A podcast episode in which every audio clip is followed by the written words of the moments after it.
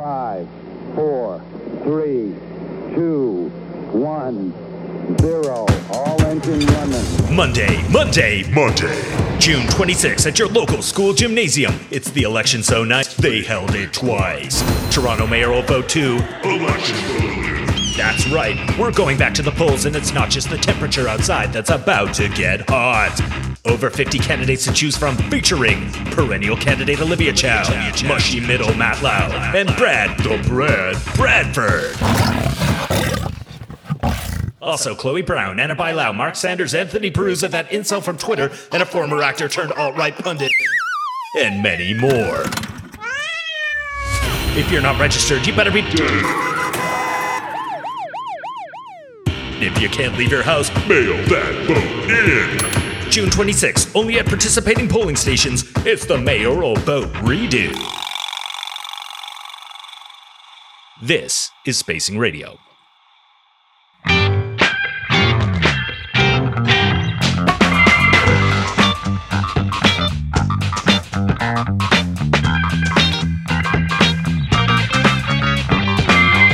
Broadcasting from a sense of civic optimism I should know better than to foster, I'm Glenn Bowerman, and you're listening to the official podcast of Spacing Magazine. Coming up on the show, the Ontario line is moving quickly ahead, but how do we ensure we get the most value for money? Spacing contributor Shoshanna Saxe says the secret lies in our transit history. But first, we are indeed going back to the polls in Toronto to replace the mayor, and the field is crowded.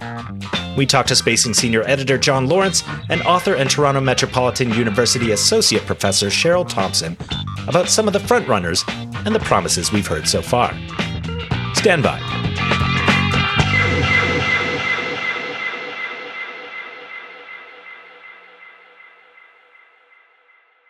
Cheryl, John, I wanted to begin with uh, the former police chief, Mark Saunders because uh, in some ways he he might be considered the sort of front runner in this race just because of you know how high profile he was when he was the police chief you know his his former albeit failed candidacy as a conservative uh, was it mp or mpp mpp the name is known um, he was quite quite a public figure for years uh, and so uh, let's let's begin with him. Uh, Cheryl, you you wrote a piece for Spacing talking about Mark Saunders and, and, performative allyship. I wonder if you could begin by kind of explaining what, uh, in case listeners don't know, like, what is the concept of performative allyship? Well, I mean, I think people think that when you use that term, you're only addressing like a white person. So, a white person who is sort of publicly either pledging allegiance or support for some black cause that typically has to do with some violence that a black person has experienced or uh, typically police violence that a black person has experienced or just public displays of you know i'm here for you but there's really no action behind that or or any real politics behind that in terms of like a black agenda. It's just you attaching yourself essentially to the public outcry and seemingly being an ally for that person in their moment of struggle. Yeah. I mean, you, you mentioned in your piece, uh, Saunders came in as as kind of a champion of carding, the policy for, for listeners of, of stopping people, often racialized people, uh, um, demanding information. Uh, and, uh, you know, that, that was rightfully um, shouted out of uh, out of policy, but uh, you know that that's how he he began, and the political winds changed, and and they don't uh, at least uh, overtly do that anymore. You know, so so that that was how he began, but then you you write about how he was taking a knee during Black Lives Matter protests and and things like that, and like you said, saying I'm I'm here for you. Yeah, and I mean, I think now, of course, we have the benefit of retrospect.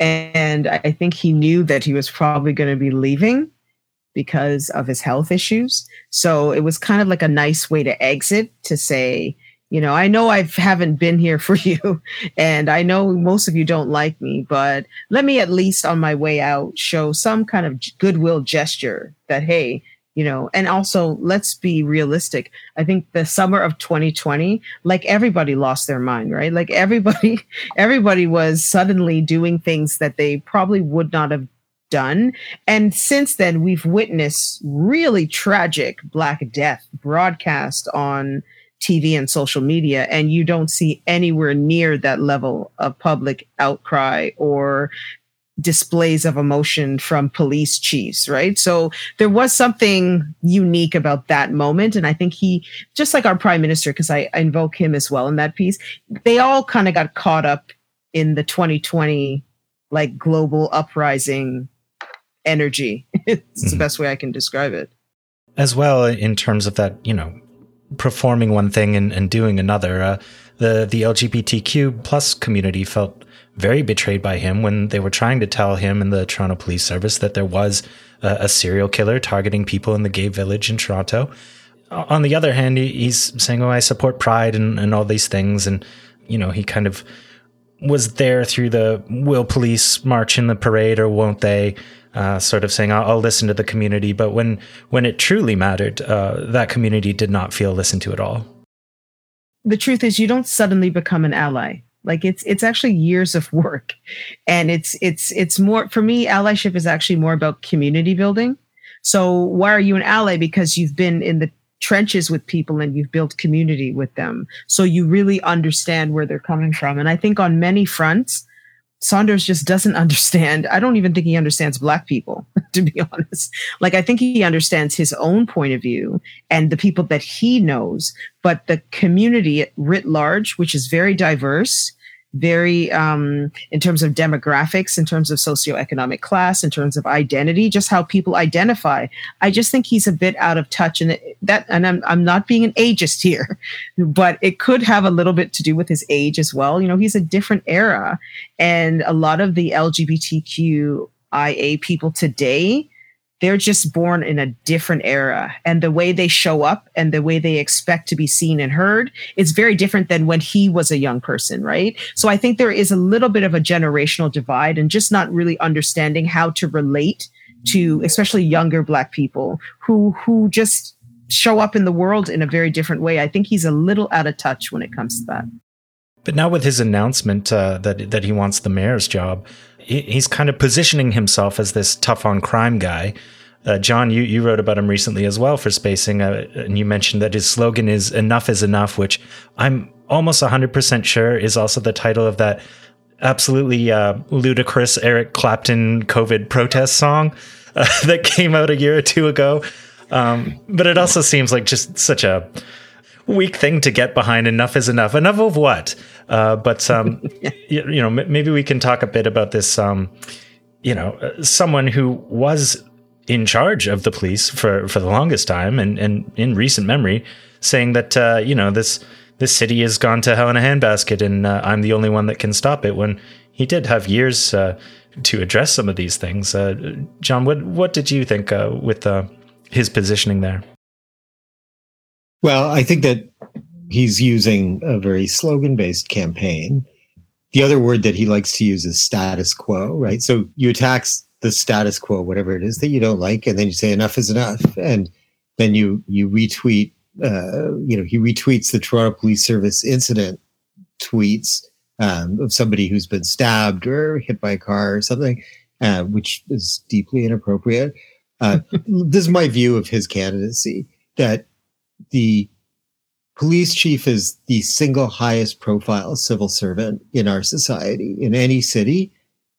Everybody knows who the police chief is, and most people have no idea who any other civil servant is. And the flipping over to seeking public office, to my mind, is like just completely taking advantage of that profile and capitalizing on it in a way that is not available to any other individual. And this is not consistent with the way we allow people to stand for elections, but I don't really think police chiefs should be able to seek higher public office. And that includes Saunders and Blair and Fantino and all the rest of them. A, because they have this advantage, right? They're starting, you know, they're starting on third base where most people are starting on, you know, uh, home plate. Um, and the other thing is, is that I really question the ability of a police chief to have any kind of meaningful distance over uh, the governance of the, you know, the Toronto Police Service. You know, I mean, I don't know how that's even possible. You know, you imagine all the the cell phone numbers of senior Toronto Police Service officers in his phone, right? Which he can contact at the drop of a hat. And like, how do you create any kind of uh, distance there? I mean, he is he if he's elected, he would have an automatic seat on the police service board. It's a farce, I think. It's a travesty because then, you know, all of that public governance just disappears. And in terms of this tough on crime thing, I mean, I think listeners will all be familiar with the work of Desmond Cole. He he would always say to to watch it very closely for uh, terms like public safety.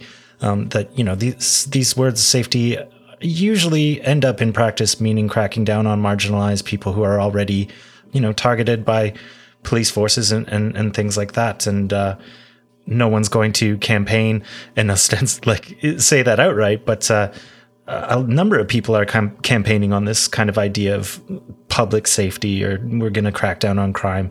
And uh, I, I, I wonder if if that is a concern about what that will actually mean on the ground.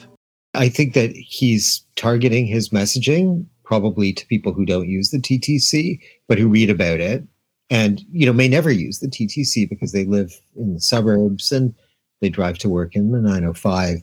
And, uh, you know, you're absolutely correct. Safety is a whistle, it's a dog whistle word. So, Cheryl, what do you think?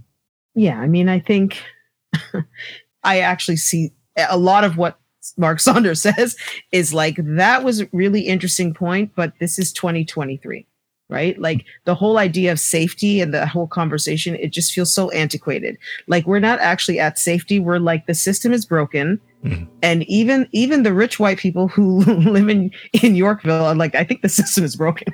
like everyone is actually on agreement with that. That is an amazing kind of moment, I think, in history where the rich and the poor all agree that the system really is not working. It's just that we have very different remedies for that problem, right? And so it's not a question of safety. It's like the system is broken and what are you going to do to fix it? And fixing a system is not increasing the arms of the state.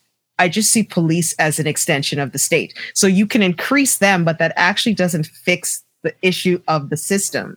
So it's just like um it's like a band-aid on a gashing gushing wound. It's like okay, I mean it, it might slow down the blood flow, but it's not going to heal you and it's not going to prevent anything. So I just think one of the things that I've noticed in this mayoral election so far, and I and I'm very curious to see with all these candidates how they're going to manage a debate or the debates. Like, what are they actually going to do in that regard, right? Yeah. Because you really kind of have to see what everyone is saying on this issue of quote unquote crime because that's how it's going to be cram- uh, framed. It's always going to be framed of crime and, and safety and not okay why don't we just have a real like substantive conversation about how the policies of the last 20 years are actually failing. It's it's not really one person.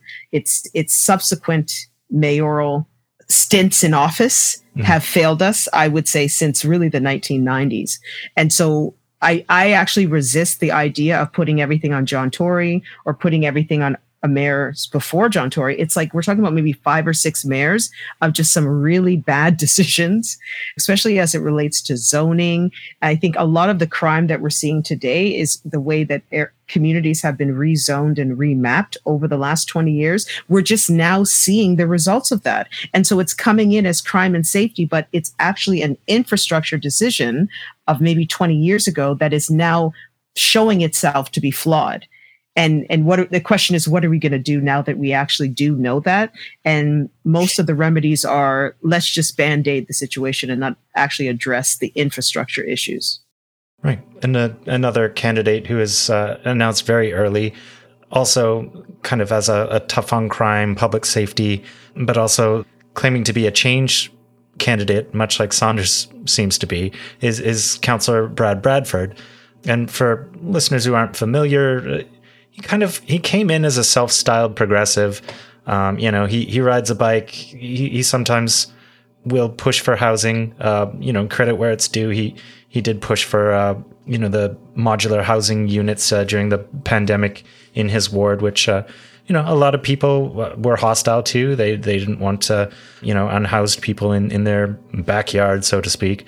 Now he comes out and he tells the star that he's going to be like John Tory, only faster, but also a change candidate. And uh, I don't really know how he can circle that square, but that that seems to be the message of his campaign.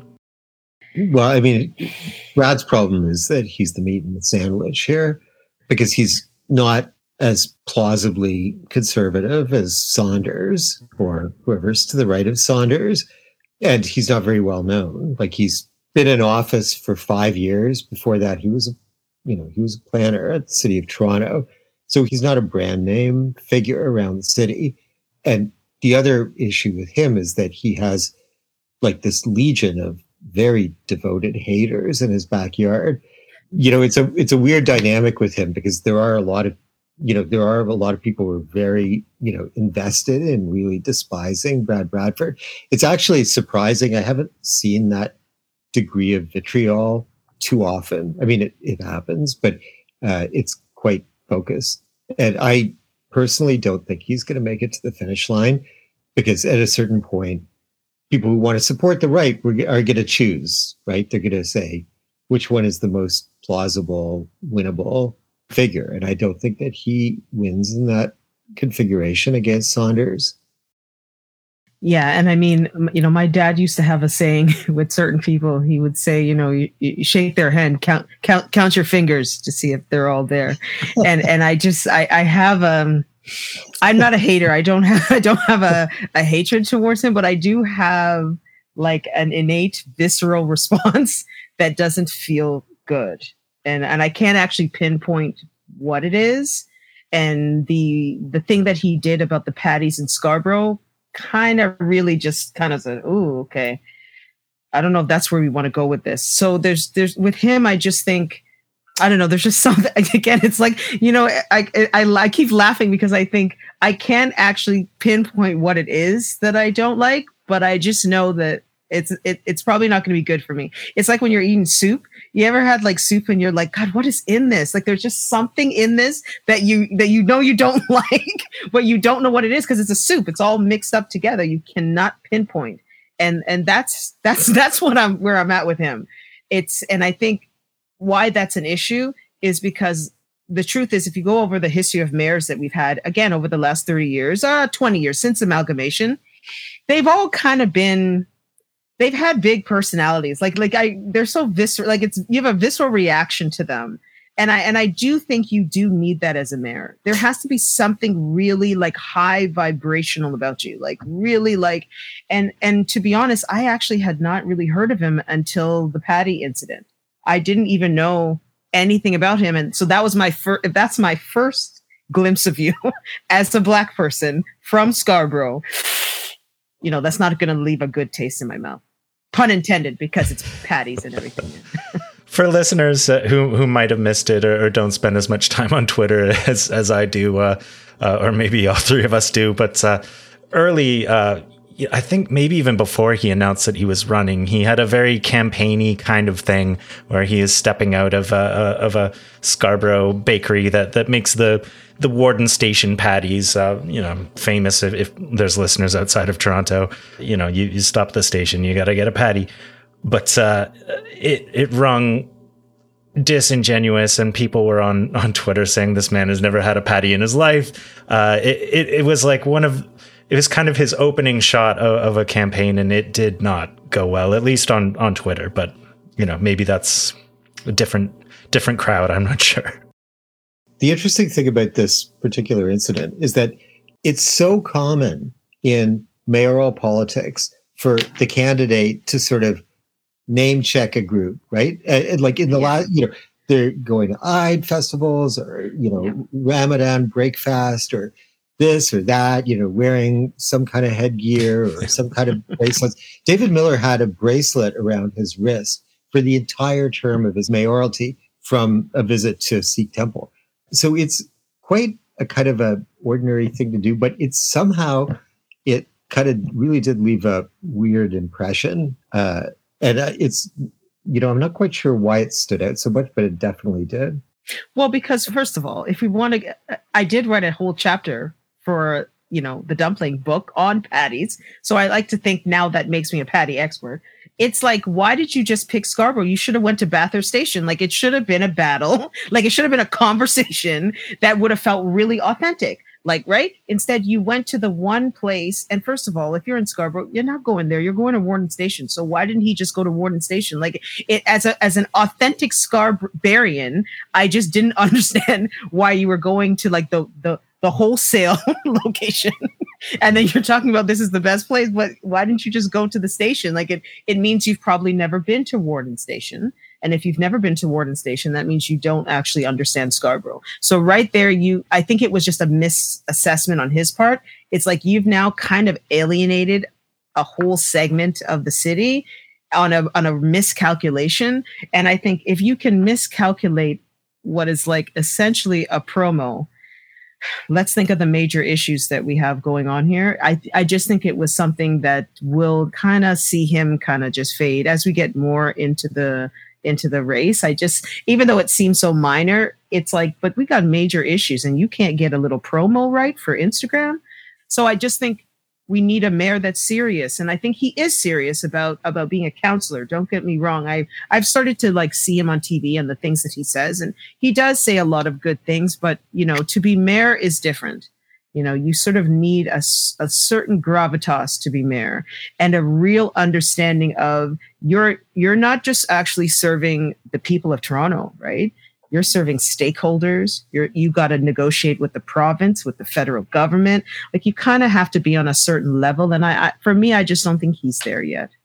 And john you mentioned that that his haters uh, i mean there are a number of uh, what seem to be grassroots campaigns although I, I, don't know if anyone's been able to confirm you know who who is funding these these kind of websites uh, the anti anti brad websites anti ana bailão websites you know, I, what I will say about that though is I I do as someone who who has watched these votes happen over the course of numbers of years, I do really hate when candidates bank on people's short political memories or just that they they aren't able to pay as close attention as, as people like us are.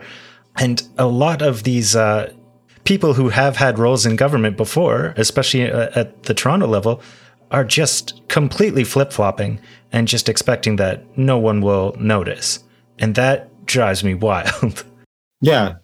You know, in fairness, those votes sometimes can be quite subtle. And, you know, sometimes there's a very clear flip flop, and sometimes uh, counselor's position evolves because there's been a deal that's been cut and they're trying to sort of find a consensus. So, you know, the whole business of vote tracking is a little bit dicey for that reason if you've ever done it. And it, it is actually it can be a little bit difficult to interpret what a particular vote means.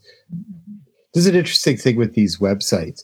So i i got into it with the uh, with the anti bradford crowd because i at one point i asked you know who's behind this website? Because it looked like they were spending you know not scats of money but some money and you know i got a lot of pushback because it's like you know we don't want to be exposed you know well you know there are threats and so on which you know does happen in our electoral politics these days. But at the same time i do know that it's entirely possible to kind of you know gin up something like that using somebody's special ops di- division right? And i've seen it in previous elections where you know crazy stuff comes out of the woodwork and then you, eventually it's traced to a rival campaign. So it's interesting that elections toronto is trying to get to the you know try to figure out who these entities are. Um, i have no idea whether they'll succeed but it's kind of intriguing to watch. Yeah because because we don't know the answer to that yet. And as you say elections toronto is trying to figure out if if it's something is contravening election laws there. But I will say that both Bradford and Bailão have come out as change candidates. That's their branding. Uh, but they were staunch Tory defenders. They they voted with Tory at almost every single turn. Yeah. Uh, there was very little daylight between Tory's marching orders and, and how the both of them voted. So yeah, I don't know how they can come in and say, "Well, we are the change now." like, well, I think um, Bailão is a little different because she left. Like, Right. I think the fact that she left helps her, right? And we don't know the reasons why she left. Like, she gave some reasons, like, I've been in politics a long time and it's time to step away and all that.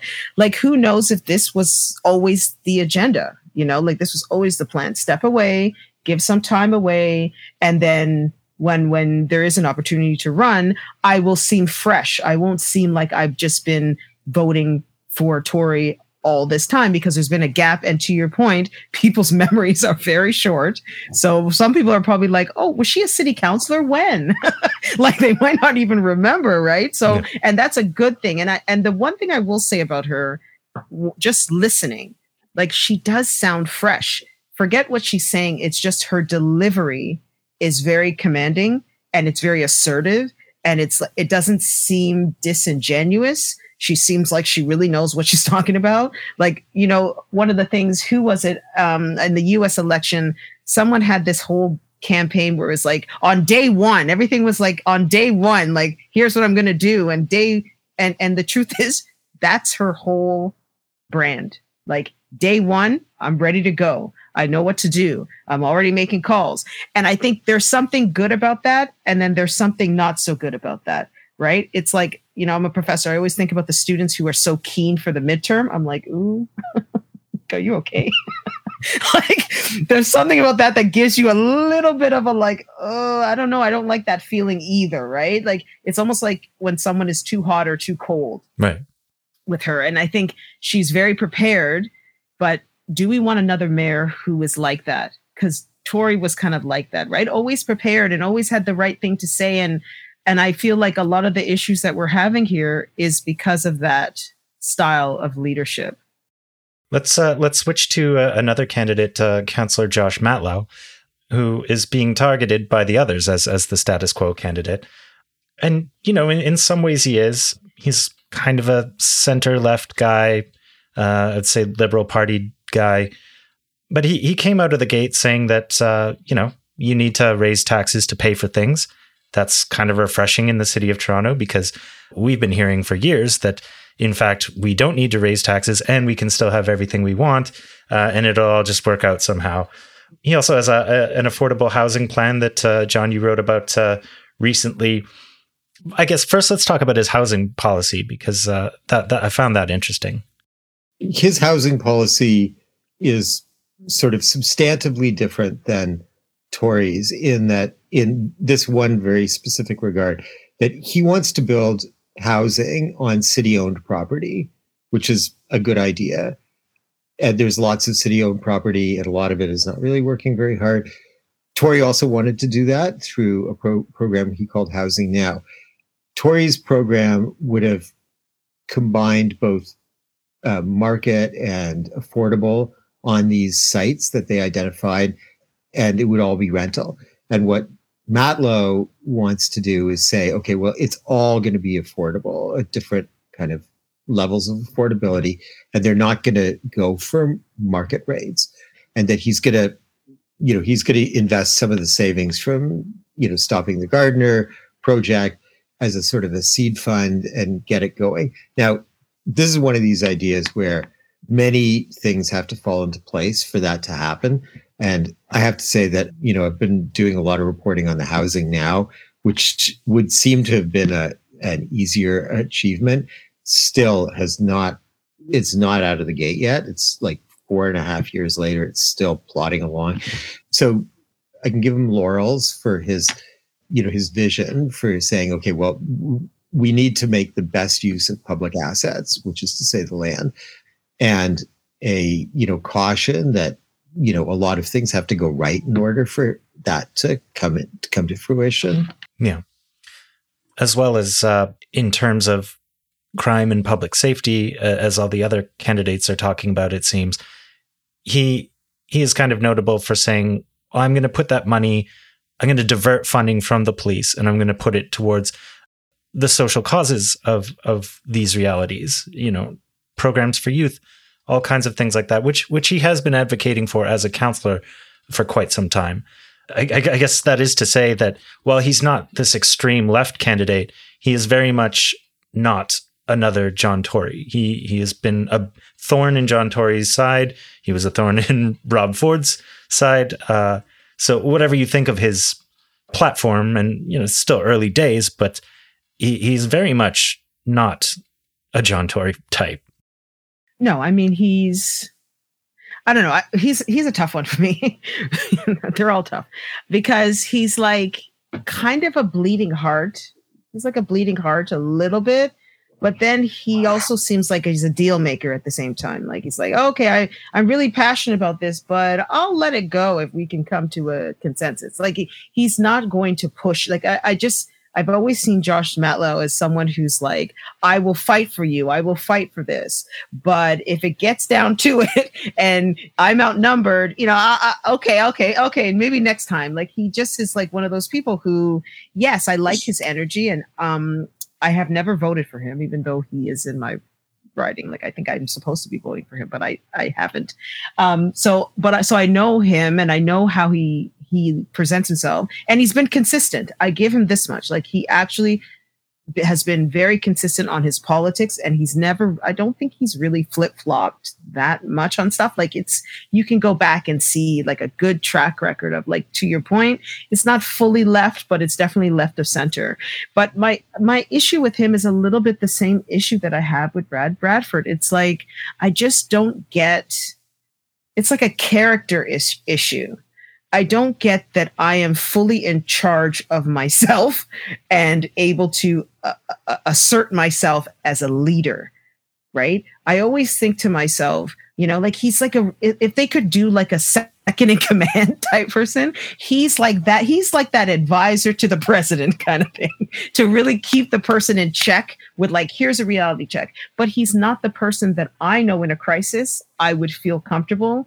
making decisions. That's just how I feel about him. And I, and that has nothing really to do with his politics. That's just, that's just what it is. It's like the best player on the team isn't always captain. Right. Right. You know, John, I'm a basketball person. Like if you go back to like the 1990 Chicago Bulls, Michael Jordan wasn't captain. Mm-hmm. He, but best player probably of all time, but he was not captain of the team. Think yeah. about that. Yeah. Right. So I think that's where I'm at with, with Matlow.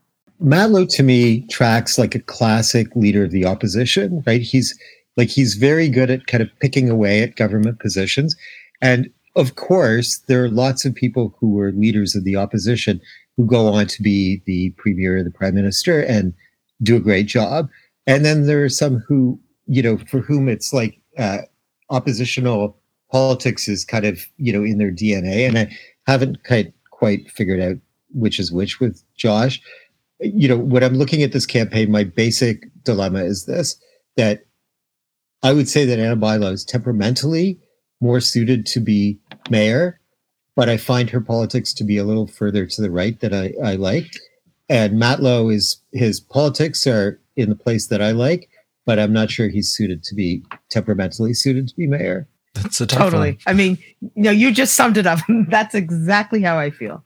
Absolutely. Also, I, I will say, uh, lest uh, a, a, thousand screaming uh, Yimby bros on, on Twitter come after me, that uh, Matlow's record in, in a ward that is particularly the center of development in Toronto has has not always been uh, super pro building. Uh, he he has been very anti the OMB as it was called before, the LPAT or whatever it's called now he he has sometimes decried that we are building too much, too fast, too high. Granted, his ward in particular is the site of many very large scale developments uh, in a way mm-hmm. that other wards are not. But uh, just I will mention that because it's a thing that frustrates a, a lot of people, a lot of uh, pro development people, housing people. So while we, we talked about his his affordable housing plan, that's that's kind of been his position of development in general. Uh, uh, John, I'm sure you could say more about that.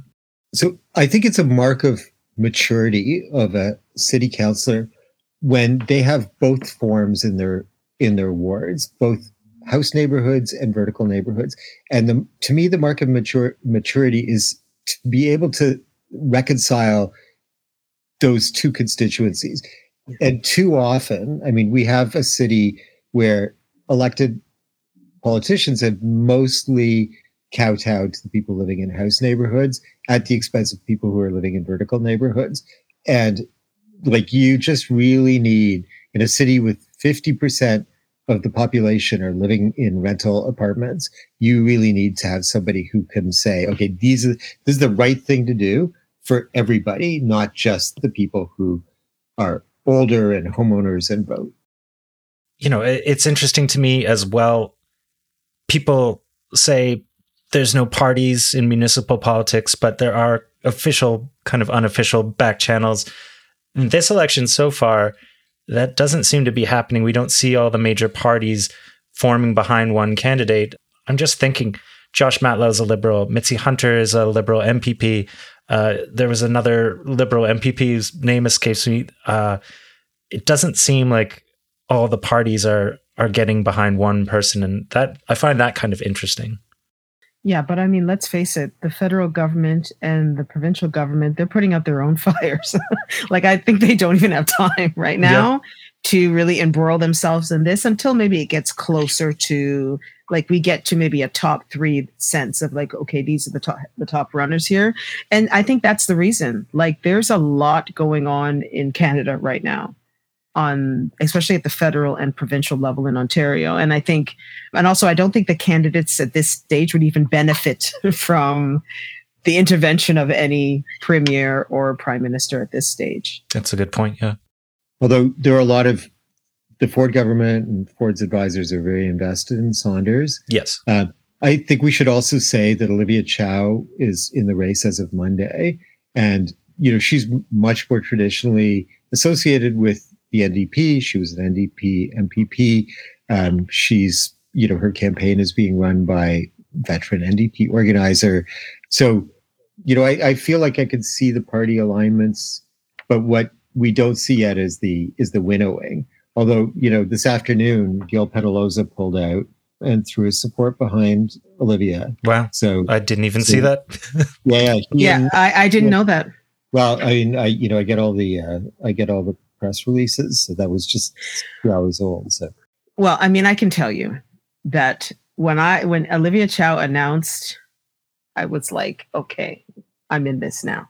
like, I, I I felt a sense of energy around her in particular as someone who has not spent the last 10 years in city council as someone who has an understanding of both provincial and federal I, I was like, oh, okay, this is really getting interesting. And to be honest, I still think Olivia Chow does benefit from the Jack Layton memory. And a lot of people, myself included, absolutely loved Jack Layton. Like he could not do any wrong by me. And and I met and I've met Olivia and Jack Layton like three, four times o- over the years. So I have a personal connection in that sense that I just I just see what I've seen in person is the same person that I see on TV. And I think why she excites me in this race is because I actually think this election is going to come down to it's not even going to come down to your politics. It's going to come down to authenticity. Like who do we think is the most truthful of these candidates that we trust. It's going to come down to trust because everyone's going to say we have to fix the problem of crime. Everyone's going to say, oh, the subways. Everyone's going to talk about housing. They're going to talk about all taxes, right? They're all going to say sort of the same things, but it's like, who do we believe? right. And I think if we talk about that and, and just understanding, you know, teaching like advertising courses and understanding about messaging, the thing about messaging that's really tricky because it's it's not sometimes it's not what you're saying. It's literally the essence that you're giving off right? So you could be saying the most amazing thing but people are like he seems cold to me. And you're like what does that even mean? How can they fix that? And the truth is they can't fix that. That's the problem. And usually when candidates lose it's those intangible things why they lose. Like i saw olivia chow in an interview where she said you know the last time she ran she was listening to all her handlers who said she had to say this or she was reading off this and she was nervous about her accent and she her english wasn't perfect. And she said now i'm throwing that all out the window. And i was like thank you. Now you probably have a chance because you're going to actually be yourself and you're going to be able to connect to people because you're not being handled so much. So i think it's it, you know, we live in a time in politics where we know what that even means. like right? We know that there's like the the influencers and the people behind the scenes. We really got a sense of it now. 20 years ago the truth is we didn't know as much. The veil between the backstage and the front stage with political candidates was much darker let's put it that way. Now you can kind of see through it and i think that's why it make that's why elections are much harder now to win like majority. John thoughts on olivia. I mean she's certainly the kind of a no-brainer for an ndp candidate but uh, you know can can she change the the landscape here?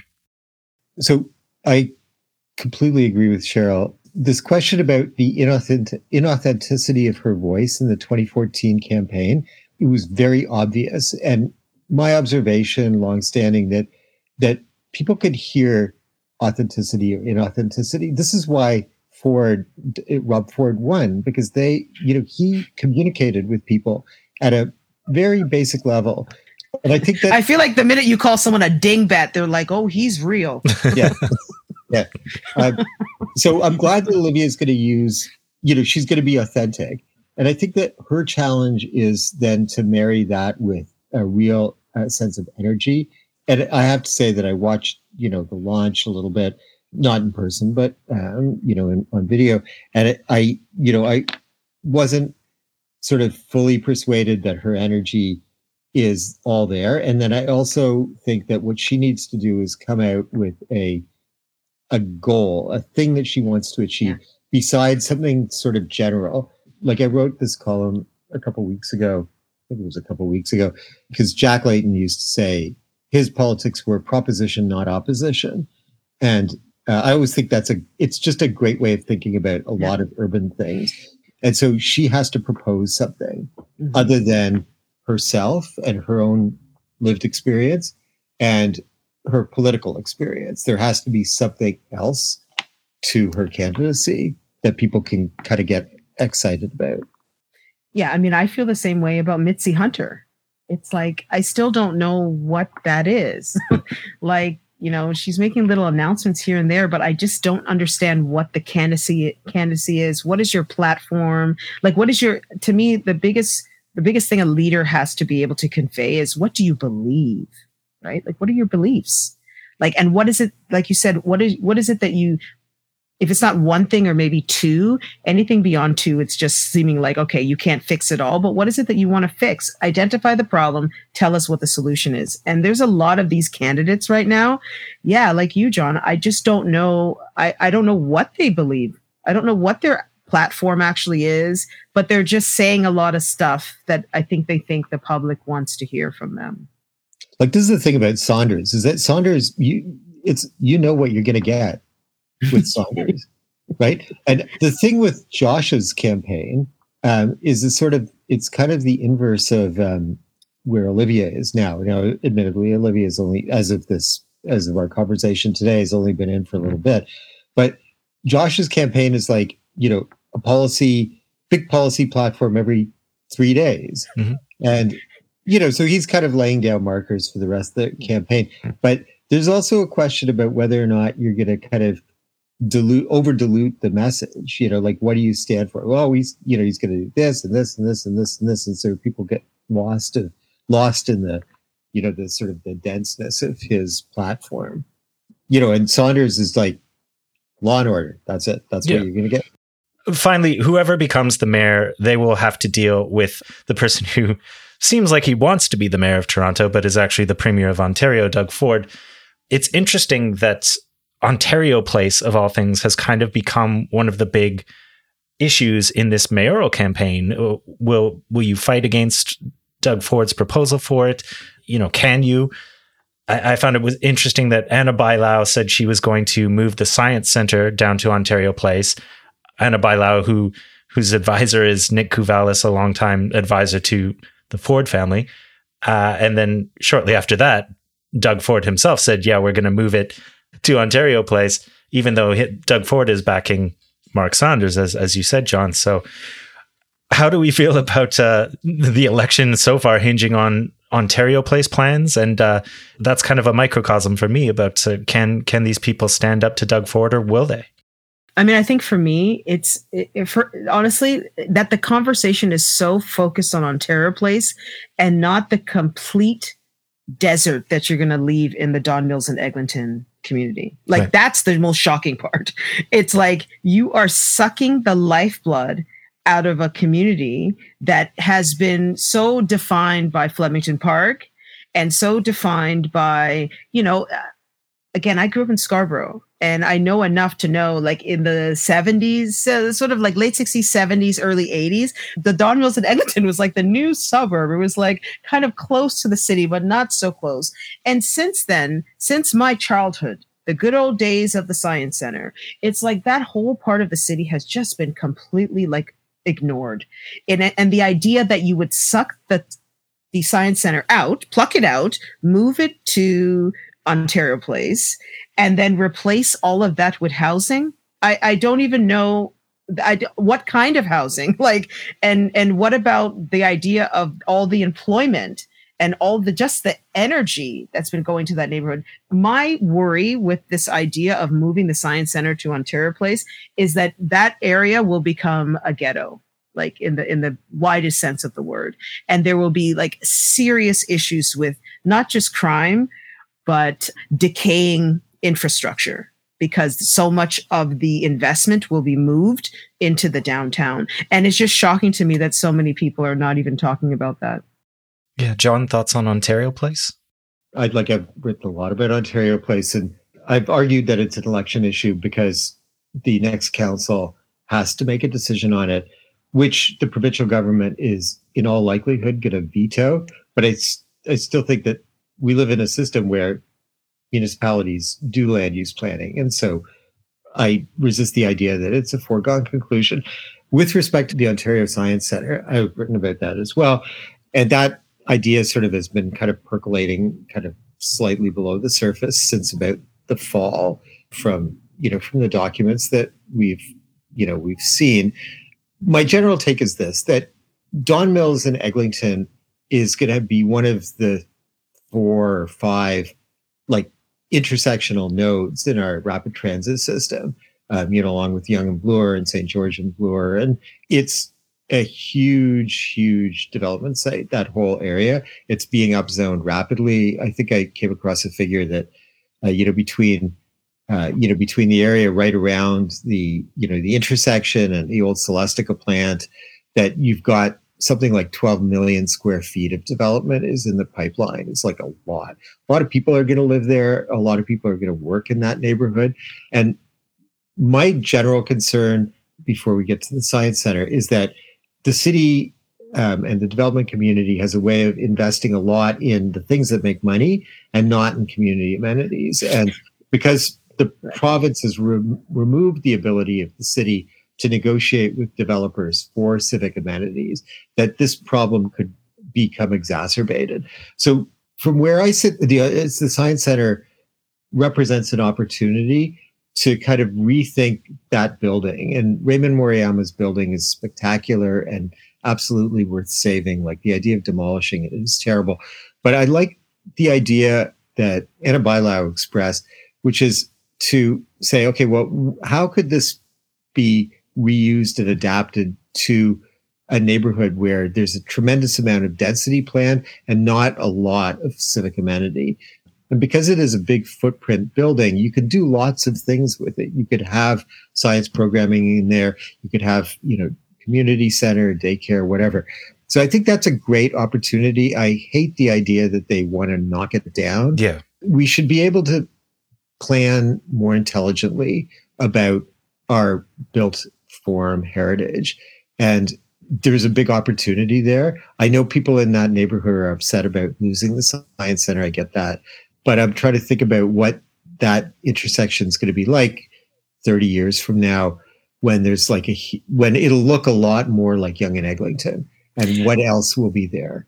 But the reason they're upset is because without the science center, let's keep it 100 why are you going to Don Mills and Eglinton? Unless you live in that community, you probably might not just venture into the neighborhood. That is the major draw. And I just think there isn't a lot of thought to the impact that that's really going to have even into Scarborough, into other parts of North York. Like, I just think there's a wider impact when you take something that is really the biggest draw in that whole like catchment and you you don't just remove it you demolish it so now they can't even they won't even have any memory that it was there and you want to remap that into something else i just have in my mind i go back to the 1960s removal i.e., urban renewal removal projects. And that's exactly what they did. They just like remapped all of these communities for all these interstates and all these highways that you know 10 years on you don't even know what was there. All you know is now you have a decaying center somewhere right. and you don't know how to fix it because the, the it's been so gutted. And what what gets me so nervous about this government the provincial government with Doug Ford is how they just are so resistant to public consultation on anything. Everything always feels like it's a backroom deal and then we just get an announcement. The public isn't really consulted. And the idea that they're going to push through this through right to have an Ontario place that and I think I can't remember who said it. It might have been an NDP uh, member of provincial parliament was there at the. At, she said something. She was like, or it might have been someone else, a city councilor, was like, Ontario Place is really supposed to be a public space. I actually don't like anything that they're proposing for Ontario Place because it's supposed to be about the public engagement with the waterfront. And it, I don't like the idea of the spa. I don't like any of it. It just feels so exclusive. And again, there isn't a thought to let's to John's point, can we now just imagine 30 years from now? Often things look really good in the planning. 30 years from now, not so good. I think of Malvern. You know, Malvern in, in Scarborough was a planned community. They had all these great ideas. Well, the plan didn't execute the same way as it did on paper, right? And and right now, it's sad. We're repeating the same mistakes of the past, and we're just not learning from them. Well, uh, Cheryl, John, I want to thank you so much for taking the time to speak with me. Great. Thank you, Glenn. Thank you.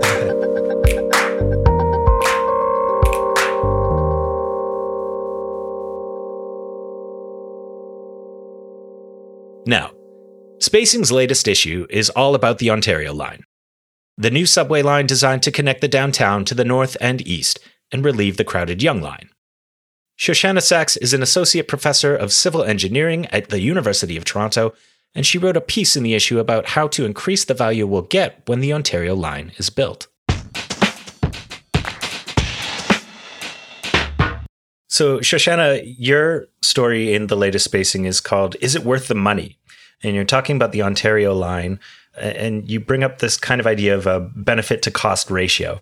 Now, I am very, uh, you know, math averse, but uh, maybe in the simplest terms, you, you could explain for, for myself and our listeners what that means, like how, how that kind of works. Well, basically, it's checking compared to how much money we spend to build a line, is it giving us enough things in return? Right. So, you know, for instance, if you were going to buy a chocolate bar, you you do this naturally all the time, right? You think, I want a snack, I'm going to buy something you know, I really like Coffee Crisp. And so the dollar fifty for Coffee Crisp, I'm like really on board for that. It's worth it for me. That's going to give me enough pleasure. But then they're out of Coffee Crisp, and the only thing they're offering you is a Mr. Big. And you're just like, I don't like Mr. Big enough for a dollar fifty, so I'm not going to buy this chocolate bar. I'm just going to wait until I get home, and I'll have raisins or something, right? So uh, it's that on a much bigger scale. So we're going to build this line. It's going to have all kinds of impacts on how we move and how we live. Is there enough benefit going on? And, and it could be purely monetary, right? If we were this, if we said we want our transit lines to make money from fares, then it could say, you know, will we recover enough in fares to pay back the cost of, of the construction? And we don't do that for transit lines because we recognize they have societal benefit beyond um, the money the public agency makes from them putting from us putting money in the fare box. And so it's this very complicated process where you say, okay, so we also value that it will move people around faster. So how much do we value that? And then we say, okay, well, for every hour people save, we give that a dollar value. And so for every hour somebody saves, we multiply that by the dollar value we multiply the number of hours and that says okay we're going to get x billion dollars of benefit. And then we can compare that to how much it costs. And we do that for many different things. It's going to improve our air quality. It's going to change our land use and run it across the gamut. And the things that become sort of controversial or the decisions that impact how it comes out depend on you know how much do you say time is valuable? How much do you say air quality is valuable? Those are subjective. We don't have a fixed number, right? How much money would you pay to save an hour commuting a week? So, in terms of the Ontario line, what was the sort of original value proposition, the BTC ratio for the Ontario line, and how has it changed? And is that ratio kind of disputed depending on who you ask? Yeah, so the original numbers ranged in a, between about 75% and about high 90%. Uh, and that that was the original report. Now um, Metrolinx says that it's a little bit over 100%, that over time you'll get slightly more than the money you invested back. People don't tend to go out and argue or have protest signs about the BCR because, like you say, it's very technical. Like I, I've never been to a protest where people are like, "I believe in a BCR of 1.2," but in in the infrastructure community, we do talk about you know, what is a benefit cost ratio that says a project should be a go? Because, for instance, we know from the beginning that there's going to be cost increases. There's always cost increases, in part because we're not very good at predicting in advance all of the things that will happen that cost money, but also because things change over time. You know, if you've ever tried to renovate a bathroom, you know, did it take longer and cost more money than you expected? The answer is always yes. Right. And that's on you know that's that's on steroids when you're talking about a massive infrastructure project like the Ontario line. So people say, okay, well, what kind of safety margin should you have? How much padding should you have in the numbers so that you're investing in things that end up being worth it? Some people say it should be 1.2. Some people say it should be 1.4. Some people say cost benefit ratios don't really account for all of the things we value. And so, you know, it's not appropriate to put a monetary cost on air quality or climate change or accessibility to people who can't afford cars. Those are just things we should do as a society, and therefore it's fine if it costs us a bunch of money to do that. Right. You mentioned that we often go have overruns with major infrastructure projects. Specifically for this project so far, uh, what have been some of the causes of this sort of price tag creep? Let's call it time. One of them is that prices go up over time, and part of the time that happened here was both the pandemic and the war in Ukraine, which has caused huge increases in cost for all construction projects. And we're seeing that across Ontario on everything that is being built here. Things are getting more expensive from the scale of a bathroom renovation to the scale of a hospital or a transit line or a highway. Everything is getting more expensive. And part of it is that it depends on who shows up to bid to bid. Right? There's lots and lots of construction work going on. Construction companies get full up. And the challenges with hiring staff that we're seeing all across society hit construction companies as well. And so prices go up. Um, inflation, you know, all, all the things. How can you improve the benefit to cost ratio of a project? You you mentioned in the story that there there are some fundamental basic ways that uh, you can kind of move that number. Well, you have to either make it cheaper or get more benefits. Cheaper, I think, is a losing game. This project is not going to get much cheaper, and we could spend a lot of time for very marginal benefit, right? Making a big construction project 10% cheaper is really, really hard. And also, sometimes in you do what's called descoping, you take out the good stuff to make it cheaper. Because um, the you know the it, one of the easiest things to cut are the things that make it look good or the the things that make it work well with the community. So, what I argue in the article is then we should make it have a lot more benefit. And the ways in which transit lines have benefit is when people use them. So, we should make sure that more people can use this line. And the number one way to do that is to make sure people live and work near the stations. And we have a great opportunity for that in our region because we're growing really, really fast and we have a housing deficit. And so a lot of people need somewhere good to live. Lots of people want to live near good, good transit services. And so we can build around the transit stations, do something called transit oriented development so that there's people who live nearby who are well served by the transit. And then if you do mixed use, so you have, you know, jobs there and food there and destinations near the stations, then people want to go there as well as come from there. And if you can put a lot of people near the stations, a lot of people use it, the benefits go up really quickly. It's it's also a stated provincial goal uh, to to have more development around transit stations. Yes.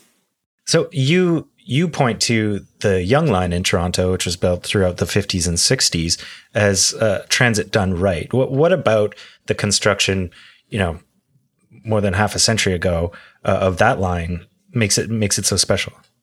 So the interesting, it's not so much the construction, though there were some aspects of it. It was really the planning. Right. Uh, so, so on the planning level, there was a very big effort to coordinate the opening of the Yonge Line with people living near the Yonge Line and working near the near the Yonge Line. So the government puts anchor tenants at a lot of the stations. If you think of if you think about the Yonge Lines, at a, at a bunch of them, there are government offices right nearby or government agencies there's lots of office buildings nearby, you know, all even all the way up north where the rest of the area is pretty low density and doesn't have very much employment. All along the Yonge Line, there are employment nearby. Uh, there was zoning incentives put in place to incentivize people to build apartments nearby, and so you know the majority of the apartments built in the decade after the Yonge Line were were built near the new transit stations. And so it meant that there were lots of people using the stations, lots of people going to the stations. And even though at the time the subway was kind of small, the original Yonge Line went from uh, Union to Eglinton, I think.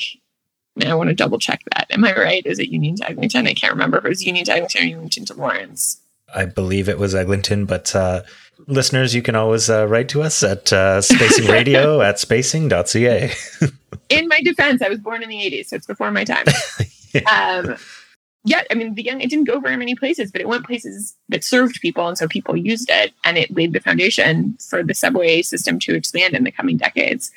And Toronto was held up around the world as an example of a city that did transportation, subway, land use planning really, really well. Right? There are case studies written about us and you know american academics fawning over how great transportation planning was in toronto it was certainly North American famous, but also world famous at the time for being really, really good at this.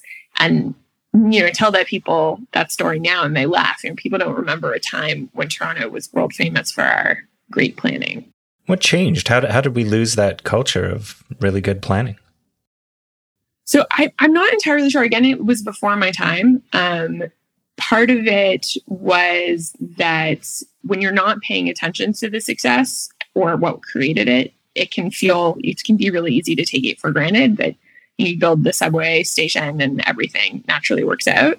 Uh, part of it was that for a while we stopped building subway stations, and so the memory of how to do that well faded away. Right. So there was a long gap in between line two opening and the next time we started building a big line. And then even after that, right, we built the Sheppard line in the 90s.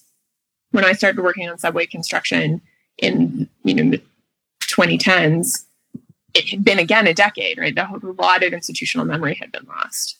You also write in the story that uh, you know the Doug Ford government is kind of working to cross purposes with itself. That it risks actually tipping the that uh, benefit to cost ratio uh, in into the negative. Or is that how ratios work? Is negative good or bad? under one, under one is bad. Okay, that that that they're shooting themselves in the foot with some of their other stated priorities, like the uh, you know expansion of the green belt and building highways. Can can you explain how something all the way over in the green belt uh, or, or you know Highway four one three can sort of tip the scales of the value for money that we get with a downtown subway line? So when you're building infrastructure, you're incentivizing people to live in certain places, to travel in certain places, to work in certain places, and you're incentivizing companies to do the same. And so if you're spending 15 to 20 billion dollars to build a subway line downtown, you're incentivizing people to be downtown, to be in the city, to be along the um, Ontario line.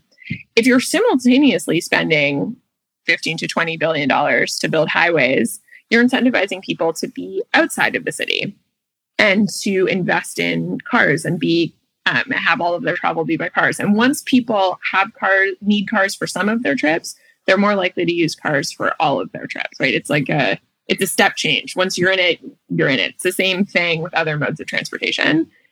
And so, with one hand, we're telling people we're investing in this transportation line. You should build around it. This is where you should live. You'll you should put your jobs here. And the other people, we're we're telling people to do the opposite. And the Ford government is doubling down. I mean, even the planning changes that were announced last week, which are saying we're going to build at even lower density in even more places, are incentivizing people to move away from the city, to move away from public transit, and to be more car dominated, which undermines investments like the Ontario line. And our status quo for decades at this point has been, you know, subdivisions car oriented. And so it's hard to, you know, it's a steamship. It's hard to slow down the ship and change direction. And the 13, 14, 20 billion dollars of an Ontario line compared to the sheer scale of that steamship, especially if we're putting more energy into it, is is a big challenge. Well, Shoshanna, I want to thank you so much for taking the time to speak with me. Thank you.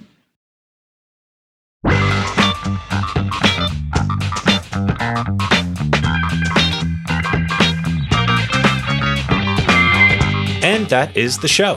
Thanks so much for listening. If you like this episode, please tell everyone you know who didn't vote last October. If you have a moment, please give us a rating on iTunes as it will help us reach new listeners. I make this podcast with Neil Hinchley, who composes our music, and you can find that music on SoundCloud at track 82. That's all spelled out.